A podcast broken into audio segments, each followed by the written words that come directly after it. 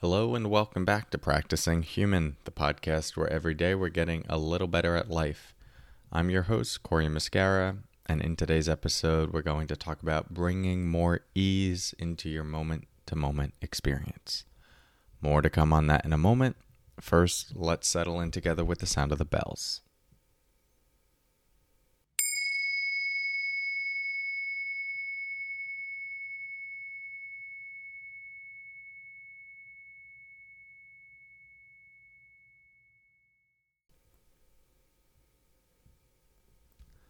Okay. So I've been doing a lot more walking meditation recently. I like to wake up early and I go for this long walk here in Palo Alto, usually about 40 minutes in each direction. At the end of one 40 minute, uh, one of the 40 minute legs, I'll sit down on a bench and I'll do some sitting meditation, then I'll walk back. And uh, whenever I'm trying to deepen my meditation practice, like adding more time to my day, I always do it by first increasing walking meditation because I find it just the least oppressive form of meditation on my nervous system. I get to be outside, I get to move, uh, but I'm simultaneously developing concentration, mindfulness, and awareness.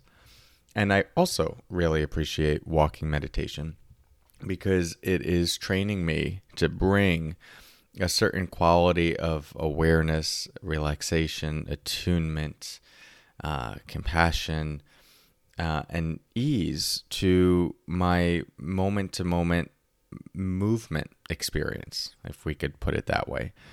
Even though you know the movements I'm doing throughout throughout the day aren't exclusively walking, there's something different about bringing uh, awareness to any form of movement rather than simply bringing awareness to like being still in meditation, which is incredibly important as well and can take your concentration and practice to a whole another level.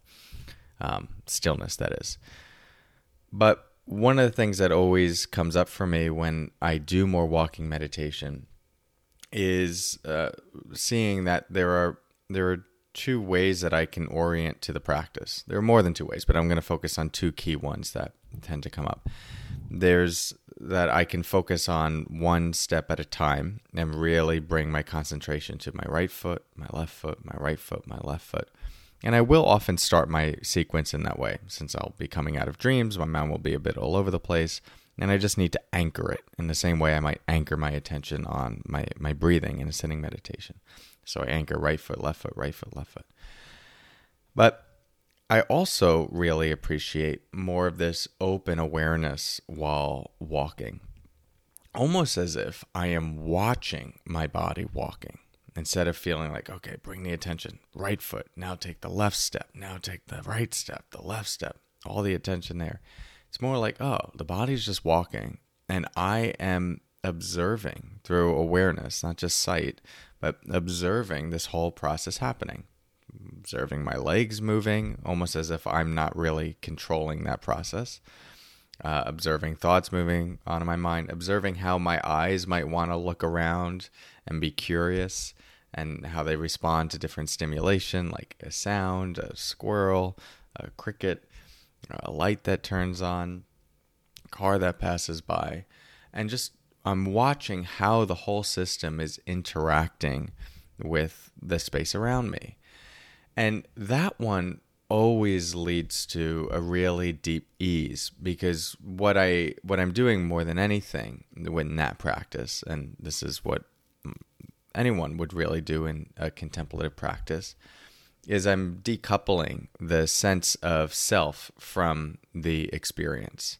I'm inhabiting uh, the awareness that's just watching all of this unfold. And instead of it feeling like Cory is doing this, or Cory needs to walk a certain way, or Cory needs to focus, or Cory is getting somewhere, I'm just watching the minds and the thoughts interact with the body and telling what the body to do, and the body just walking. And you could make the argument, and contemplative practitioners would make the argument, that 100% of your suffering and tension comes from the sense of uh, a self who is doing the world, a sense of Cory, he has an agenda, he's trying to do it right, doesn't want to get it wrong, wants to be really good. And when you can take that perspective of being like, oh, it's actually just a bunch of thoughts moving through my mind, they're activating emotions.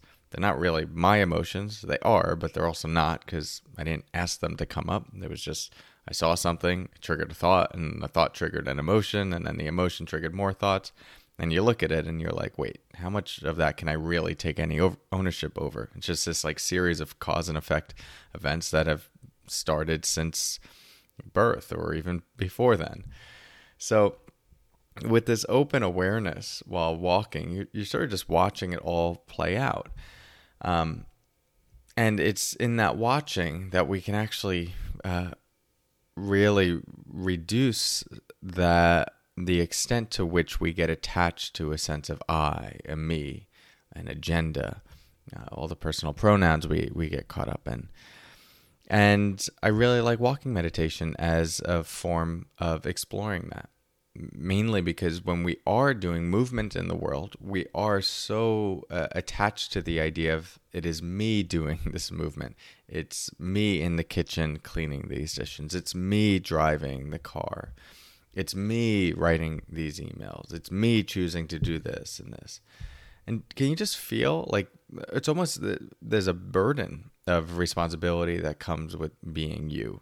And I'm not saying we need to we should get rid of that burden because we do need to take responsibility for ourselves. Um, and we can hold that with spaciousness too and be like, okay, yeah, I'm doing this.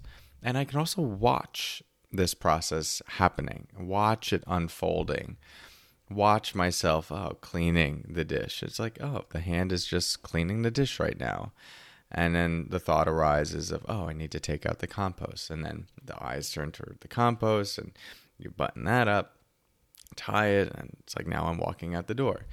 And so all of that can be done with this spacious awareness where it's like each moment is is just an opportunity for not only meditation, but to unhook yourself from the the attachment to ego and self that is the root of so much suffering. And so, if all of this sounds a little, uh, maybe a little philosophical, right? We're talking about the self, we're talking about the ego. Um, then just make it really easy and drop in right now and just notice the sense of you and you listening to my voice and maybe you trying to understand it and then even the thought that you might have of oh i'm going to apply this to my life and i hope i do it right or even you trying to figure out does this even make sense? I don't know if i get this. I'm really struggling. And notice what that feels like. And instead of being associated in that as if you were in the movie just take a step back as if you were sitting in the movie theater watching it all on the movie screen, watching your thoughts arise, watching yourself listen to my voice, watching whatever's happening in your body right now. And so it's it's in this reorientation that we can actually move from tension, contraction, or different forms of suffering to more ease, spaciousness, and freedom. And that's available to us in every single moment. So, in this episode, I used walking meditation as a, a vehicle for exploring how we can start to practice that. But it doesn't need to be through walking meditation. This can be through sitting meditation, where you're just watching your body breathing rather than feeling like you're the one breathing. And it could just be something that you bring into your day to day in the way that we did in this like mini 30 second meditation that I guided you through, where you just observe, oh, what's my relationship to what is coming up right now? Am I entrenched, enmeshed, absorbed in it? And what would it feel like? What would the experience be to just zoom out a bit? and watch all of this unfolding as if I were watching a movie or as if I were watching it unfold in someone else's experience. Once you can do this, you can really start to access much more ease in your life. So, hope that gives you something to think about on your journey of practicing human if you'd like to join the upcoming masterclass on resilience, I am going to be going into the science, the psychology, my latest tips, thoughts, practices on all things resilience, including all the things we get wrong when trying to be resilient that actually cause more harm than good. Then you can register at corymuscara.com forward slash masterclass. This is coming up Wednesday, September 29th, 7 to 8.30 p.m. Eastern Time. You do not need to attend live. If you'd like to get access to the recording and all the follow up resources that come with it, you can just register beforehand and you'll get the link afterwards and you can watch it at your leisure. About 50% of people do that, so no need to be there live. I get a lot of questions on that, so I'm really just saying it here now so I don't have to respond via email or DM. Would love to have you there. Um, in the meantime, keep doing what you're doing Thank you for your practice. I'll talk to you tomorrow. And until then, take care.